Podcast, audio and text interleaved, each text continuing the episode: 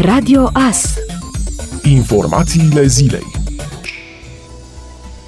Președintele Claus Iohannis a avut luni o ședință la Palatul Cotroceni privind măsurile de gestionare a epidemiei COVID-19 cu premierul și mai mulți miniștri. La finalul întrevederii, Claus Iohannis a declarat că nu va prelungi starea de urgență, iar din 15 mai va intra în vigoare starea de alertă. Președintele a precizat că vor fi deschise saloanele de coafură, cosmetică, muzeele și cabinetele stomatologice. Din localități se va putea ieși doar pentru probleme medicale, în interes de serviciu, dar și pentru pentru activitate sportivă individuală. În localitățile carantinate nu se vor relaxa măsurile de restricție. În esență, deplasările vor fi restricționate pentru a pleca din localitate, însă sunt câteva excepții. Este voie să se plece din localitate, de exemplu, un interes de serviciu pentru probleme medicale. Este posibil să iasă, de exemplu, pentru sport individual cetățenii pentru mers cu bicicleta în afara localității sau altele.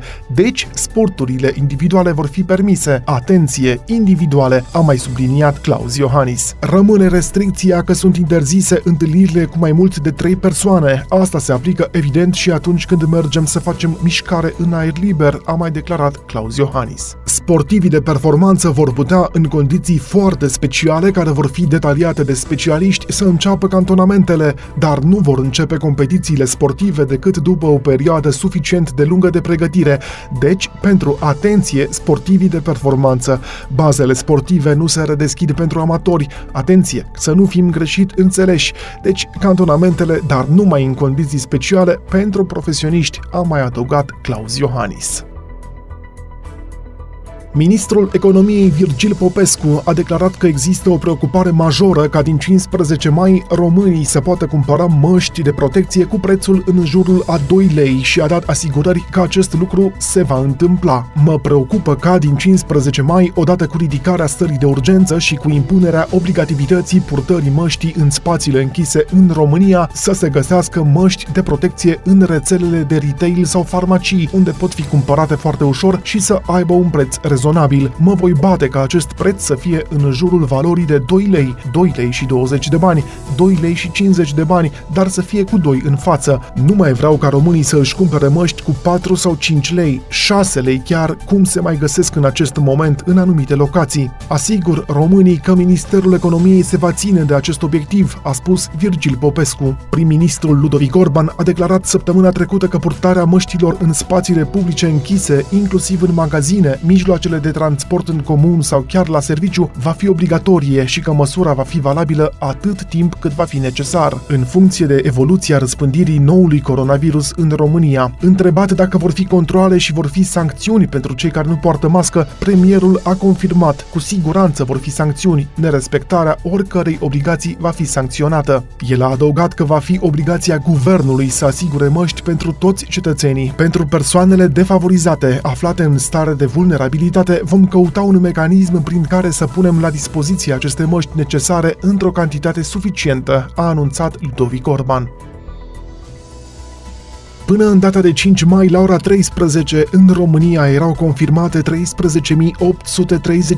de cazuri de infecție cu COVID-19. Dintre acestea, 5.454 de persoane au fost declarate vindecate și externate. Numărul deceselor a ajuns la 827 de persoane. În România au fost efectuate până acum 205.842 de teste. În ceea ce privește județul Mureș, 527 de cazuri de infecție infecție cu COVID-19 erau înregistrate până în 5 mai la ora 13.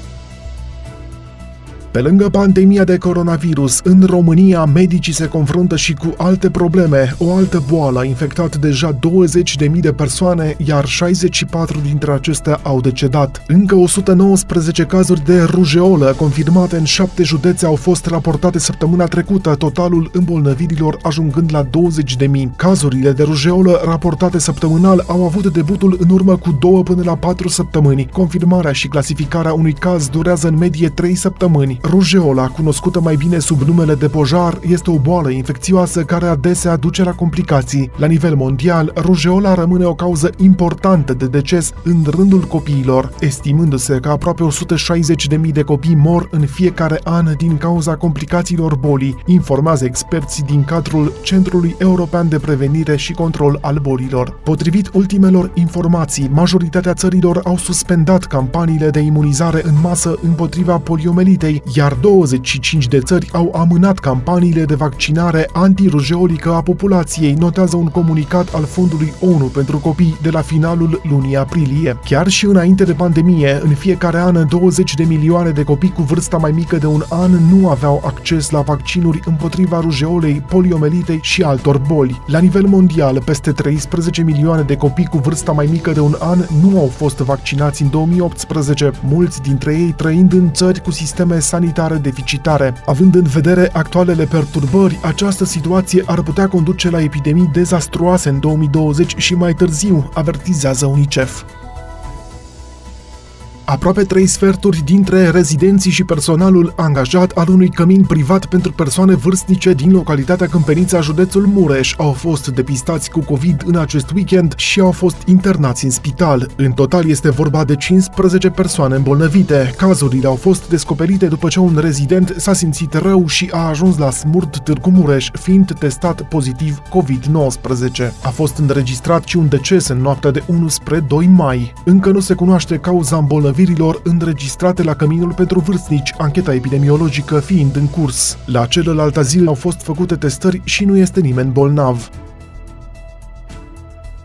Fostul procuror șef al Direcției Naționale Anticorupție, Laura Cudruța Chioveși, a câștigat marți procesul la CEDO împotriva statului român. Chioveși a intentat procesul după ce Curtea Constituțională a României l-a obligat pe Claus Iohannis să o revoce din funcție. CEDO a stabilit că lui Chioveși a fost încălcat dreptul la liberă exprimare și liberul acces la justiție, pentru că a fost îndepărtată din funcție de ministrul justiției Tudorel Toader, fără a se putea apăra. La sfârșitul anului 2018, Laura Cudruța Chioveși și a făcut o plângere către CEDO în care contesta modul în care a fost revocată din funcție. Președintele Claus Iohannis a semnat decretul de revocare a Laurei Codruța și din fruntea DNA în 9 iulie, în urma unei decizii a Curții Constituționale. În acțiunea transmisă Curții Europene pentru Drepturile Omului, magistratul arată că decizia unilaterală a CCR nu i-a oferit o cale efectivă de a o contesta, așa cum prevede Convenția Europeană a Drepturilor Omului și nici măcar nu a fost parte din acel conflict conflict inițiat de executiv la CCR,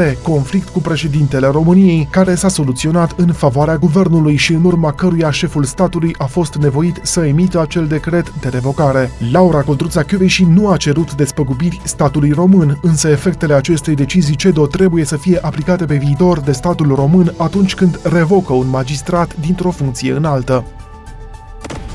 Ascultați Radio Astărnăveni 107 cu 1 FM și online pe tvas.ro.